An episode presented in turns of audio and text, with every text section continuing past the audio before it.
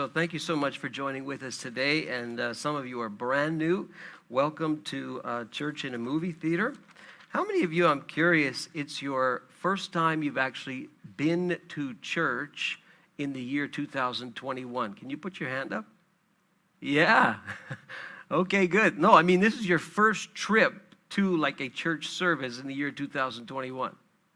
Yeah, okay, there. I That's the question right. Okay, good. So we do it in a movie theater here. So it's a little bit different, it's a little bit unconventional, uh, but, it, but it works well. And uh, I want to take a moment to welcome all of you, especially those of you who are joining on Facebook and YouTube as well. Uh, you'll notice today there's no slides, there's no gimmicks. It's just uh, just a face, and we're just trying to give our technician a bit of a break here. And by the way, if you are technically inclined and you like video and you like production, you like live stream, all that kind of stuff, we need to build a team of volunteers to do this.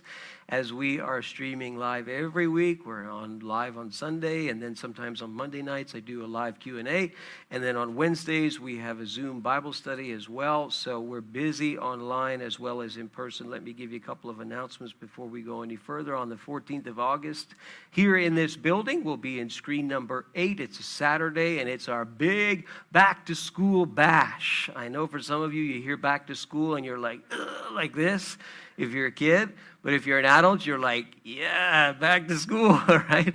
Uh, and hopefully they'll be in campus, on campus, hopefully, right? We hope, we wait and see. But uh, we are going to do our fifth uh, back to school bash on the 14th of August. Uh, we're going to hand out, looks like around 110, 115 backpacks. We'll have 200 people here. Uh, it takes a small team to help to run this. If you can volunteer your time from 8 to noon on the 14th, Saturday, it is such a fun time. We bring in a, a magician, we have popcorn, and then we distribute the, the backpacks. So much fun.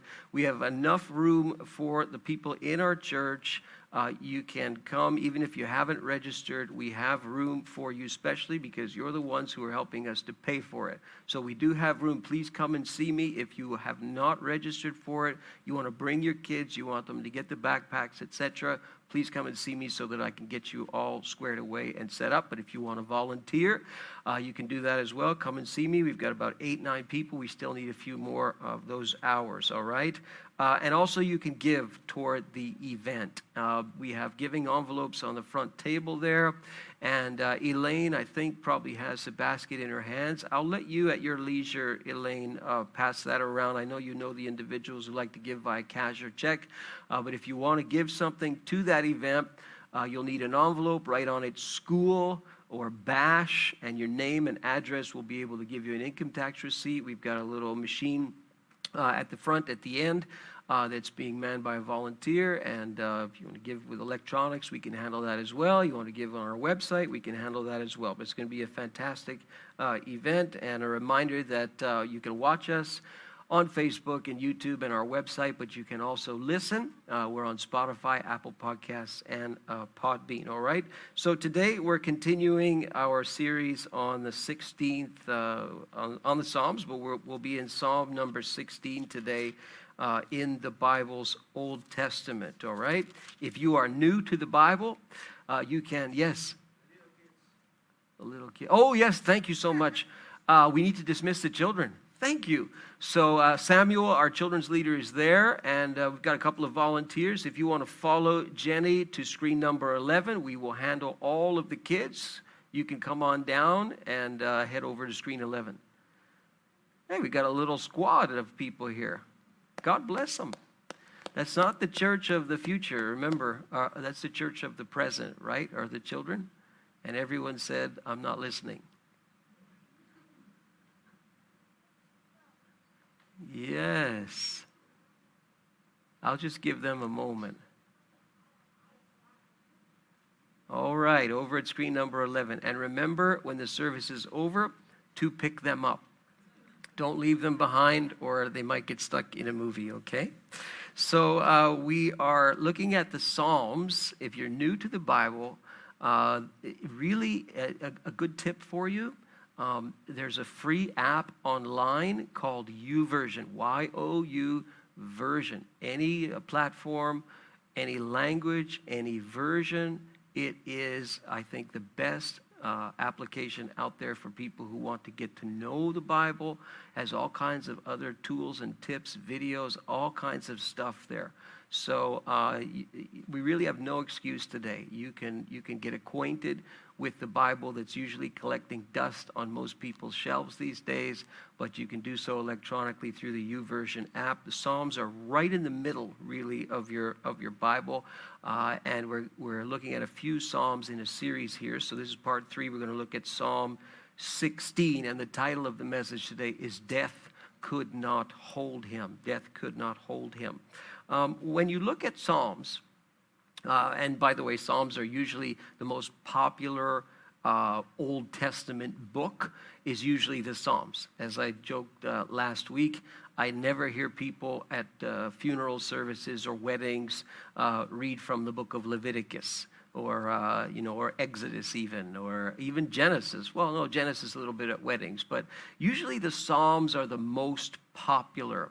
And the reason why is because we relate to them on an emotional scale. We can feel what the writers are writing.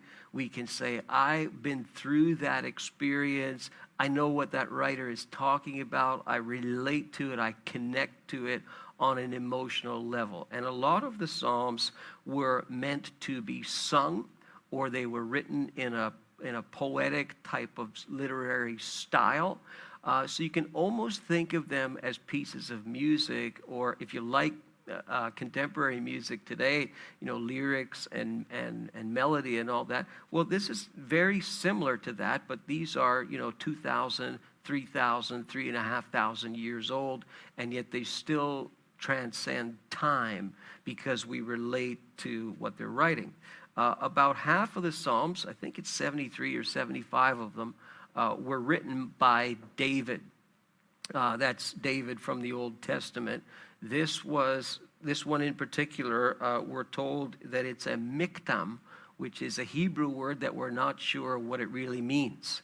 Could be some type of reference to a song style or a literary style, but for sure, this is not just a guy writing little notes. He had a very specific intention was likely sung, uh, this psalm, as many of them were. Uh, but before we get into the psalm, we need to figure out who's David. we know from reading here that uh, David has left his name behind in the text, so we know that he wrote it. He often does that, but sometimes he doesn't. Uh, but this time he does. So we have an advantage in that we can get to learn who is our songwriter.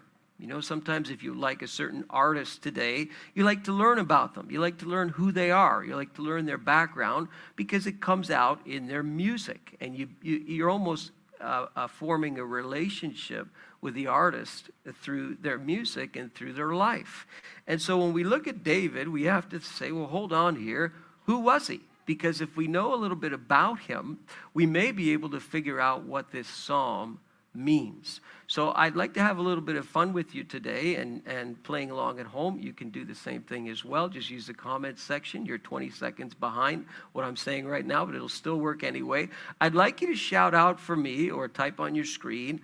Tell me something about the life of David from the Old Testament. Maybe it's just a little snippet that you know about him, but tell me about David. Shout it out. One at a time. Killed Goliath. Good. Yeah. David and Goliath. You know that story, right? It's like one of the most famous, famous stories. This little, little boy and this giant, right? Okay, David and Goliath. What else do you know about him? Consecrated. Okay, yeah, that's a fancy term. It means he was he was uh, he devoted his life to God. In the book of Acts, it says he was a man after God's own heart. That's consecration. Good. What else do you know about him? Okay, king of Israel, good, yeah. Somebody else. Shepherd, good, yeah. Who said that? Good, yeah, he was a shepherd. And when we cover Psalm 23, the Lord is my shepherd. Well, interesting. David was a shepherd, right? Tell me something else about him. Somebody else. Saul wanted to kill him, yeah. So he spent uh, a fairly significant period of his life on the run, right? From the king, Saul, who was paranoid because David became insanely popular after uh, uh, slaying the Philistine giant Goliath. And in a jealous rage, Saul spent a great deal of time trying to assassinate David. Good. What else do you know about him? He was a musician. Yeah, we know that from, from reading the Psalms. Good. What else do we know about him? Adultery mistake. Yeah, okay. So so that, that, that's true. So he committed adultery and then when when things got off the rails a little bit, he also committed murder. Uh-oh. So adultery, murder, king, he's a shepherd, he's a musician, he killed Goliath. He's on the run from Saul. All these things you know about him.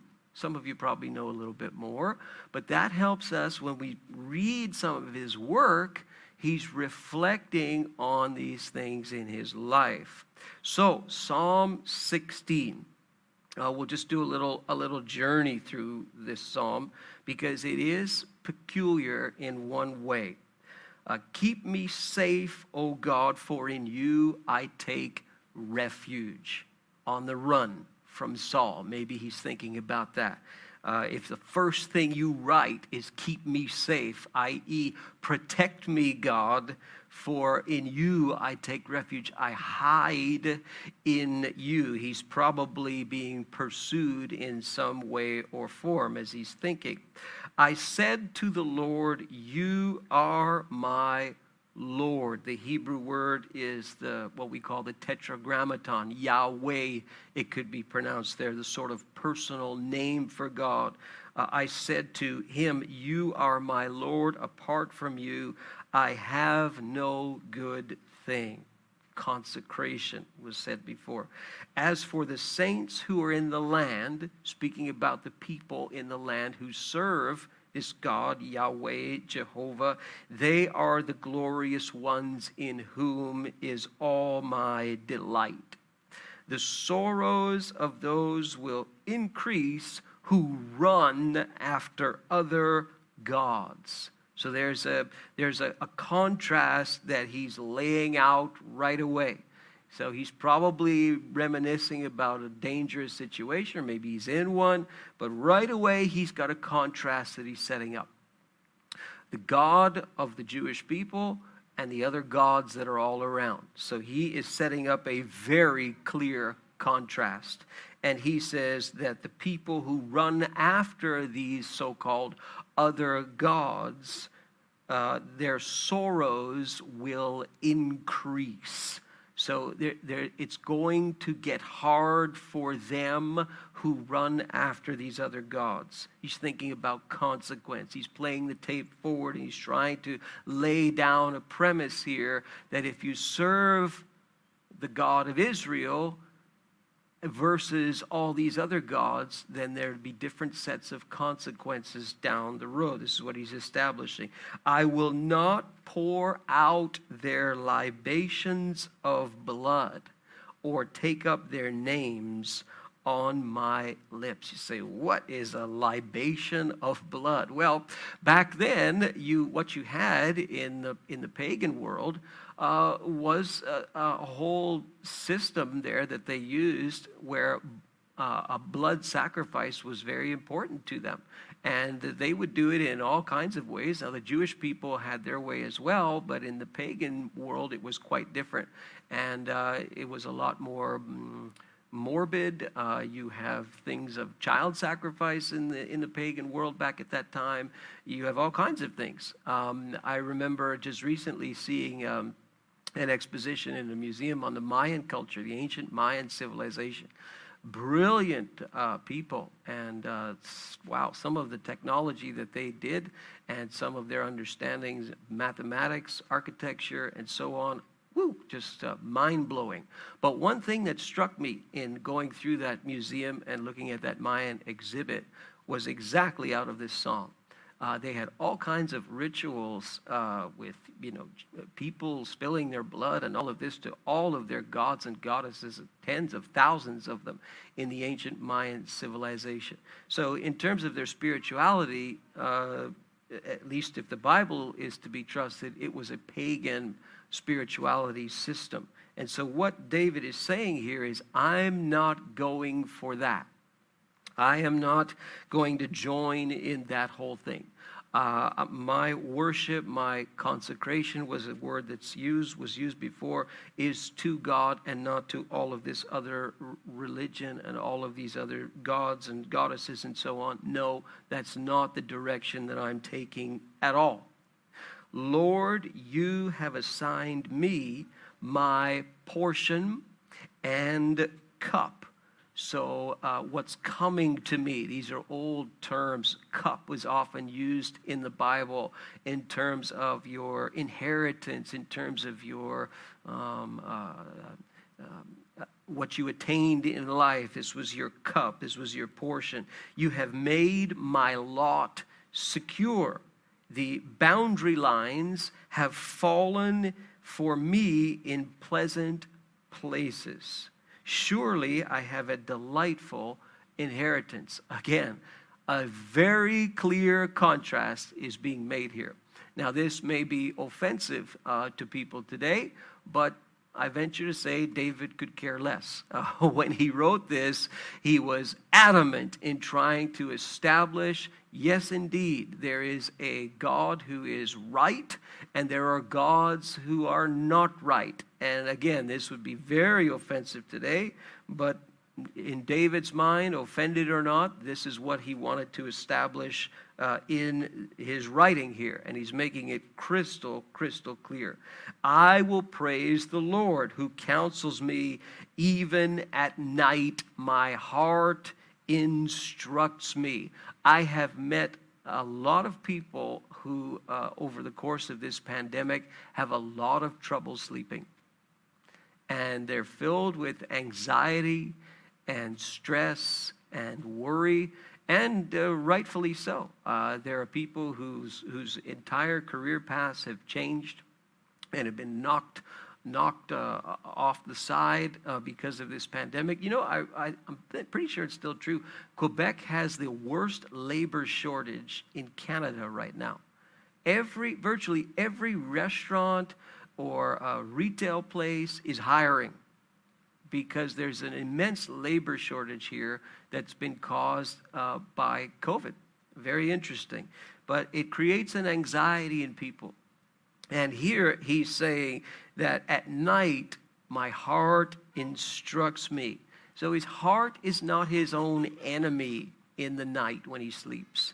And for many of us, that's not always true. Our worst enemy at times is ourselves, especially when we when we go down to sleep, you know, but not for him. He says, At night my heart instructs me.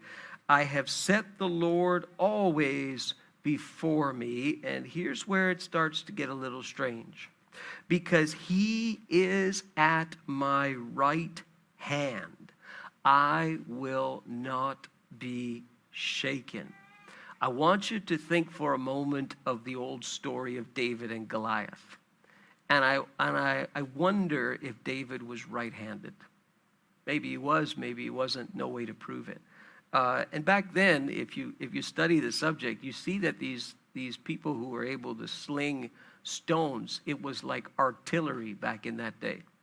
They could throw those projectiles extremely hard and extremely accurately and we see that played out in the whole uh, the whole grandeur there in the story of David and Goliath that you can read from the Old Testament. But I wonder if he's thinking of throwing that stone when he writes there, He is at my right hand, I will not be shaken. I mean, standing before this, this freak of nature who's like 10 feet tall, who's taunting the whole army of Israel, saying, None of you can beat me. I mean, it's the ultimate uh, come from behind victory. It's the ultimate uh, underdog story. It's the ultimate uh, Olympic, you know, story with this little kid, little farm boy who's pushed off to the side, who rises to to heroic heights because he, for him, eh, he was in the, in the advantage. If you read the story, uh, he's like, Well, who are you to taunt the living God? Who are you? Like he, and he tells the people, he says, I'm, I'm going to go and I'm going to kill this giant. And his own people are laughing at him. His own people you know they give him they give him the armor that's too big for him. He says i don't want this armor. Like get it off. I don't want that. Just give me my sling and five smooth stones you know and that's all i need. But i'm going to kill this giant. I'm going to kill him in front of all of you. And for him he was in the advantage. Maybe he realized god was at his right hand and he's going to go and he's going to throw that stone. I will not be shaken. Therefore, my heart is glad and my tongue rejoices. My body will also rest secure because you will not abandon me to the grave. Huh? The word there in the Hebrew language is Sheol. And if you trace this word through the Old Testament, it's kind of the place of the dead, the abode of the dead. What happens to people when they die? In the Old Testament, there's this presentation of Sheol, and it's very rough. It doesn't, it's not fully developed in the Old Testament. Uh, ask people today, ask Jewish people today, what happens when you die? And I come from a Jewish background. Uh, they're not 100% sure. some rabbis say this, some rabbis say that, some interpret the Old Testament this way, some interpret it another way.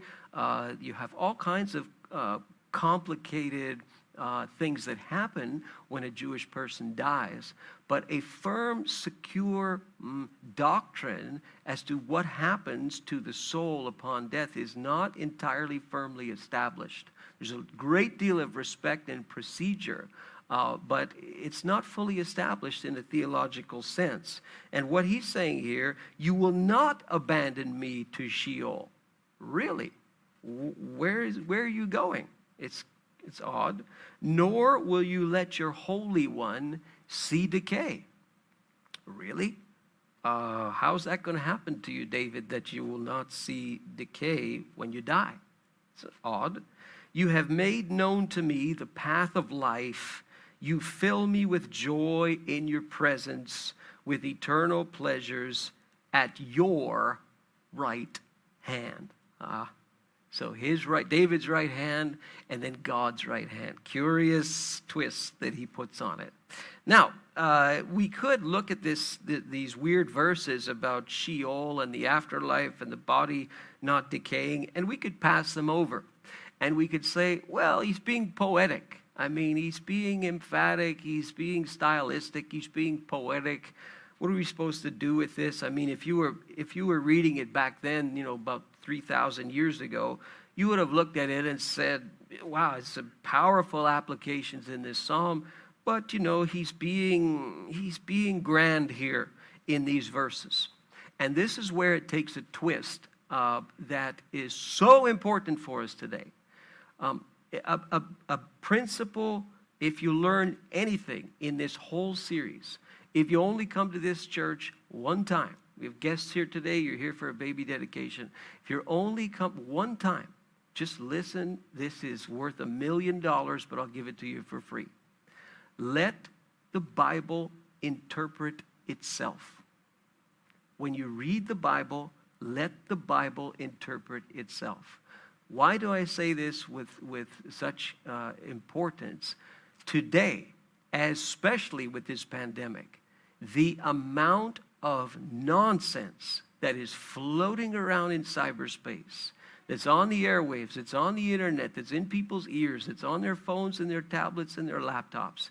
The amount of nonsense that is out there, the high percentage of that nonsense, a high percentage, is coming from Christians.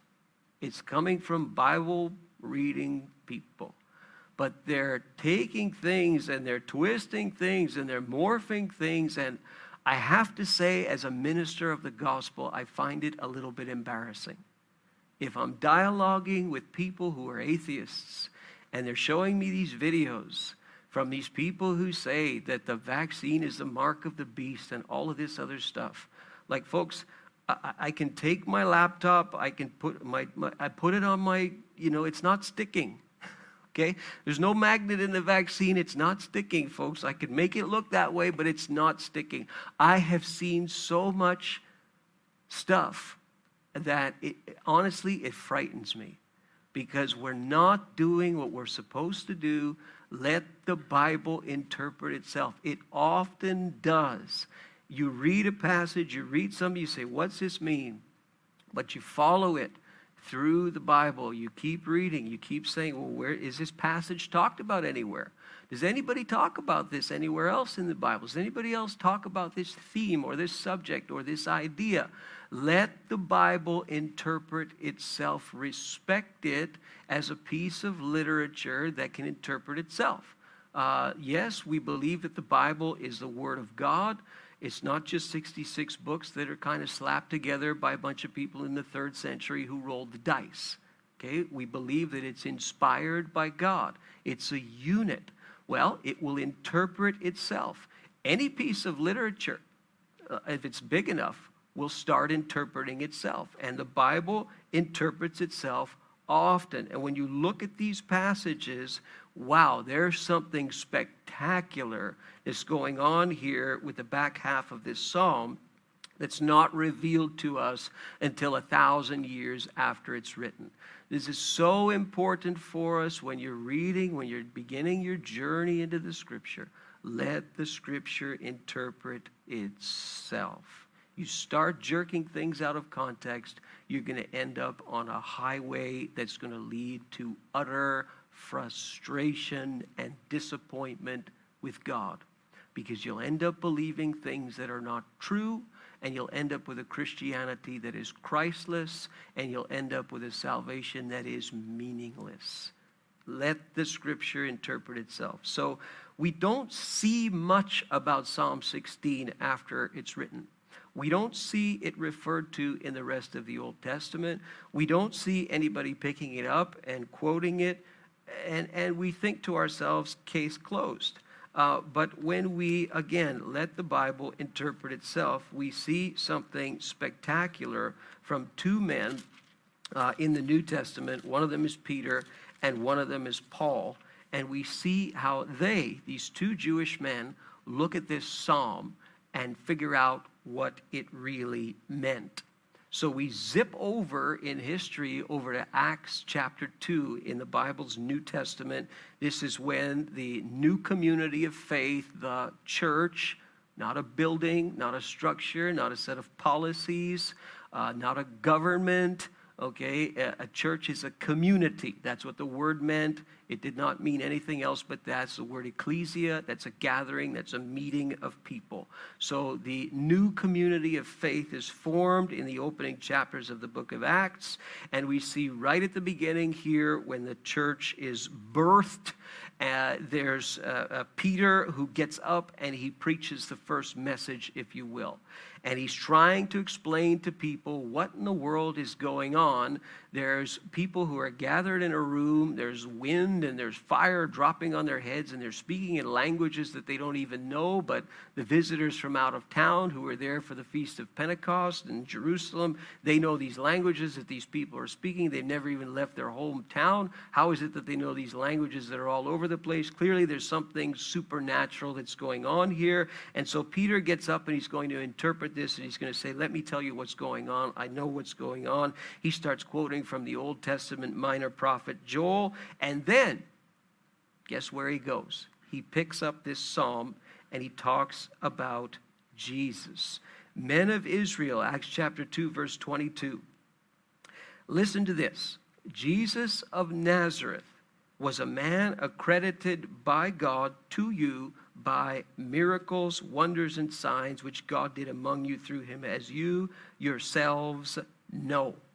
This man was handed over to you by God's set purpose and foreknowledge. He's presenting God as a God who is miraculous, supernatural, who can predict the future by God's foreknowledge, and you, with the help of wicked men, put him to death by nailing him to the cross. But God raised him from the dead, freeing him from the agony of death, because it was impossible for death to keep its hold on him. David said about him. And he jumps back to Psalm 16. I saw the Lord always before me because he is at my right hand. Remember, he's throwing the stone. I saw the Lord, but he's at my right hand. I will not be shaken. Therefore, my heart is glad and my tongue rejoices. My body will also live in hope. He's quoting it word for word because you will not abandon me to the grave. And here we have the Greek word Hades, which is kind of the Greek translation of that word Sheol. Nor will you let me uh, let your holy one see decay or corruption. You have made known to me the paths of life. You filled me with joy in your presence. And he says to his people, I can tell you confidently that the patriarch David died and was buried. He, we can go and see his tomb, he says. His tomb is here today. But he was a prophet and knew that God had promised him on oath, on oath, that he would place one of his descendants on his throne, seeing what was ahead. So, what he's arguing here is that David was looking through the tunnel of time when he wrote those little verses in Psalm 16. And he sees, maybe roughly, but he sees through time prophetically. You say, I don't believe in that. Well, okay, but I'm just telling you what Peter said. He claims that, that this is what David saw, and he had a figure uh, uh, of the Messiah to come. He was a prophet and he knew that God would place one of his descendants on his throne. Seeing what was ahead, he spoke of the resurrection of the Christ. So, what he's arguing to his people is that way back in the Psalms, way back in the Old Testament, the resurrection of the Messiah, the Christ, Christ is a Greek word for uh, Mashiach, which is Messiah. The, he saw, this writer, David, saw the resurrection of the Christ and that he was not abandoned to Hades or Sheol, nor did his body see decay. And God has raised this Jesus to life, and we are all witnesses of the fact, exalted to the right hand, remember that, of God. He has received from the Father the promised Holy Spirit who he has poured out. And, and uh, this is what you see now, this is what you hear now. And so he's trying to say this phenomenon that you're seeing, these people aren't drunk who are speaking in these other languages that they couldn't have possibly learned. This is a supernatural thing that's going on because the Spirit of God has been poured out on these people. Why has the Spirit of God been poured out on these people? Because the Christ has risen from the dead. How do we know that? Because David said so. And so, this is his argument to these people. There are thousands of them in the audience, and they are strongly persuaded by his words, and they uh, uh, come to faith in Christ and are baptized in water the same day. It was a very, very persuasive argument to them because they could not uh, play with the fact that we've got this tomb that's empty. We've got these sightings of Jesus all over the place. There's a ruckus starting in Jerusalem. There's nobody. There's people talking about him being raised from the dead. There's people who have seen him and eaten with him. What is going on? And this is what Peter says the Christ has risen from the dead. Even David told you that. And he told you that a thousand years ago. Amazing. You, you let the scripture interpret itself. Wow, that is quite the take on Psalm 16. For those people, it made perfect sense because they could not argue with what they were experiencing and what they saw, and they put two and two together and they say, well, obviously David's tomb is here. Obviously, we can go and see it. Maybe he's talking about someone else. Maybe he's talking about the Messiah who we've been waiting for for generations. Peter's not the only person who sees this. Paul uh, uh, from Tarsus, the, the Jewish man who, who is a a persecutor of the new community, having people stoned to death, having them put in prison, and so on. He is transformed miraculously, powerfully while he's on his way to persecute some more Christians, and he becomes the greatest spokesperson and advocate uh, for the Christian message in the entire New Testament. And uh, when Paul is teaching here in Pisidian Antioch, you don't really need to know where that is, he starts to argue the same thing. And uh, he says in Acts chapter 13, um, the, the whole he, he's reiterating the whole story of, of, Jesus. Though they found no proper ground for a death sentence they asked pontius pilate to have him executed. And when they had carried out all that was written about him in other words he's arguing as well that all of this has been predicted before. This is not something that has not been put into the pages of Scripture and predicted before. It's there. You can see it. Even Jesus argued this. He said, The law and the prophets and the writings testify about me. That's the Old Testament. And when they had carried out all that was written about him, they took him down from the tree and laid him in a tomb. But God raised him from the dead. And for many days he was seen by those who had traveled with him from Galilee to Jerusalem. They are now his witnesses to our people. We tell you the good news. What God promised to our fathers, he has fulfilled for us, their children, by raising up Jesus. And then he quotes from Psalm number two. We didn't cover Psalm 2, but he quotes from Psalm 2 You are my son, today I have become your father. And he's arguing that this is the relationship between God the Father, God the Son. The fact that God raised him from the dead, never to decay, is stated in these words bingo. Psalm 16 uh, and uh, uh, again, uh, Psalm uh, 2, I think it is. I give you the holy and sure blessings uh, promised to David. And then Psalm 16, you will not let your Holy One see decay.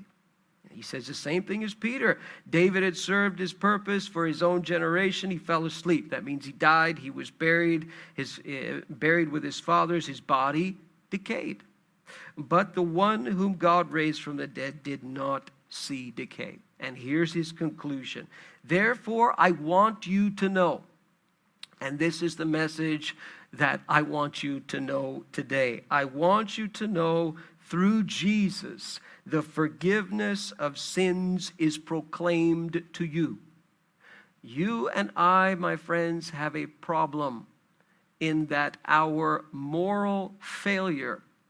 We talked about David's adultery and murder all of us, if we if we look at the picture uh, portrayed in the Bible, all of us, in a sense, are moral failures. All of us have a problem in that we have gotten our hands caught in the cookie jar. All of us are born, according to the scripture, again, with our back up against God, with our little fist in the air toward God and that little rebellious nature is going to it's going to come like a little time bomb. I know you think your child's perfect but i'm telling you no one is okay? I thought my child was perfect too. Every parent in this room felt like their child was perfect too and then they realized hold on a second. This kid's got a bit of a kid's got a little bit of a mean streak in him. There's something there and this is what the Bible argues that while we're created in the image of God, while we're capable of incredible things, there is a nature inside of us that is attracted to transgression. And when that line is presented before us, we cross it. And then it's moved a little bit more and we cross it again. And we keep crossing it. And the problem is, it's in our nature. And what it does is, it blocks us from a relationship with God. Because God takes that stuff really seriously, more seriously than we do, a lot more seriously than we do. And so we have this problem in that we cannot connect with our Creator. Our sin has blocked us. And if any of you think that you have never sinned or you've never committed any kind of moral or ethical failure in your life, I welcome you to come up and take my job here. Uh, but I know that I know that every single one of you, every, all of us, as the Bible says, have sinned and fallen short of the glory of God. Just think of it this way. If we could put a little magic probe on your, on your head and we could see everything in your head on the screen right here behind me. How many of you would like to do that in front of everybody here this morning?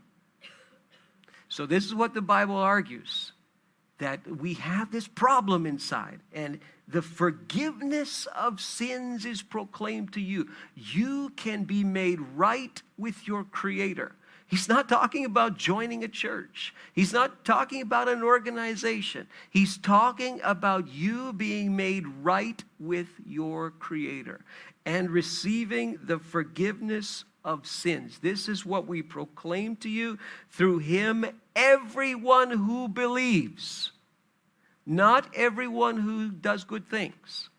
say, Well, I'm a good person. I don't cheat on my taxes. I'm faithful to my wife, and so on. I'm a good person. No, heaven is not for good people. Heaven is for forgiven people. You can't be good enough to work your way to heaven.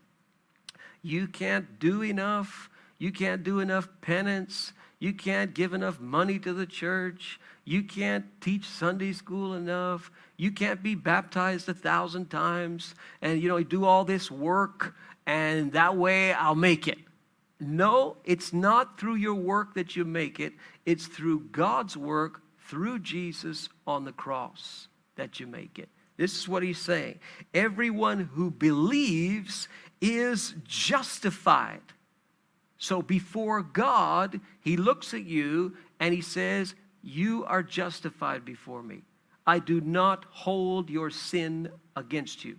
I do not hold you accountable any longer for your sin. Why? Because I held my son accountable for your sin. Because he paid the price for your sin on that cross that I put him on. This is the message of Christianity. That's the straight, simple gospel message. You're justified from everything that you could not be justified from by the law of Moses speaking to Jewish people who thought that if they followed the law, all 600 and some odd laws, they could be justified before God. And Paul is saying, no, you can't. You need the cross of Christ in your life. Uh, from the little baby who we dedicated today to the senior person who's in the room or watching online, we all need the forgiveness of sins offered by God as a free gift through the cross of Christ. This is what David saw.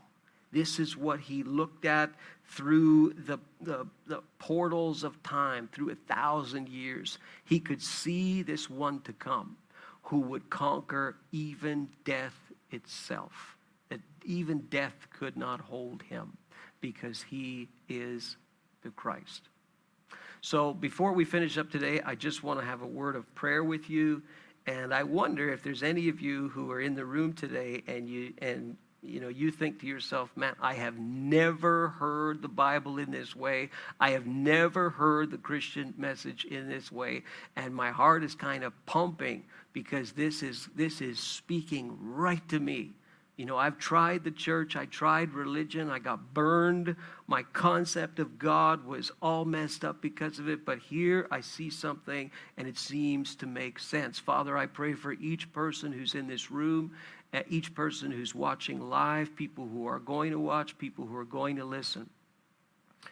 And I pray, Lord, by the power of your Spirit, you would speak to people even in this moment you inspired David thousands of years ago to pen these few verses in what we call Psalm 16. I pray, Spirit of God, you would use your word to speak to hearts in this moment. Now, if there's someone who's in this room or maybe you're online, uh, I'm going to pray a very, very simple prayer on your behalf. And you don't have to pray it word for word, but something like it or something that expresses uh, the conviction of your heart. I just want to know who I'm praying for before uh, we leave today. So I'd like every everybody to just close your eyes so that no one's looking around, no one's saying, oh, see, look, he's going to. No, I, I, want everybody to close your eyes so we just have a moment of privacy. But I do believe that God is speaking to a couple of people who might be here today. I don't know everybody in the room. I don't know your background. I don't know your story. I'm not a prophet. But I believe that God still speaks through this book. So if that's you today and you say, I want to pray to God, to forgive me for my sins in this moment. Can you just slip up your hand so that I can see you? No one else looking around, just so I can see you in this moment. Yes, thank you. You may put it down. I see your hand. Anybody else? I'm just going to pray on your behalf. I'm not going to embarrass you. I'm not going to call you to the front. It's really between you and God. I'll just wait a moment longer. So, God, I call out to you have mercy upon me, a sinner. Forgive me for my sin, for crossing the line. God, I have tried it my way for so many years, and now it's time to follow you. I pray that you would come into my life and you would change me and you would make me your child today. Amen. Amen. You prayed that prayer today. Uh, come and see me or communicate with me privately if you like. All of my contact information is on our Facebook website and all of that, or you can come and just chat with me at the end here. I'm going to be down at uh, the front or outside. Love to greet each one of you before you leave. Uh, God bless you. Keep watching the Olympics. Maybe the men will get some golds, right? And uh, we will be uh, back on Wednesday night for our Zoom Bible study talking about the theme in the desert. If you're interested in joining that, come and see me if you do not have the, the Zoom link. God bless you, everyone. Have a great, great Sunday.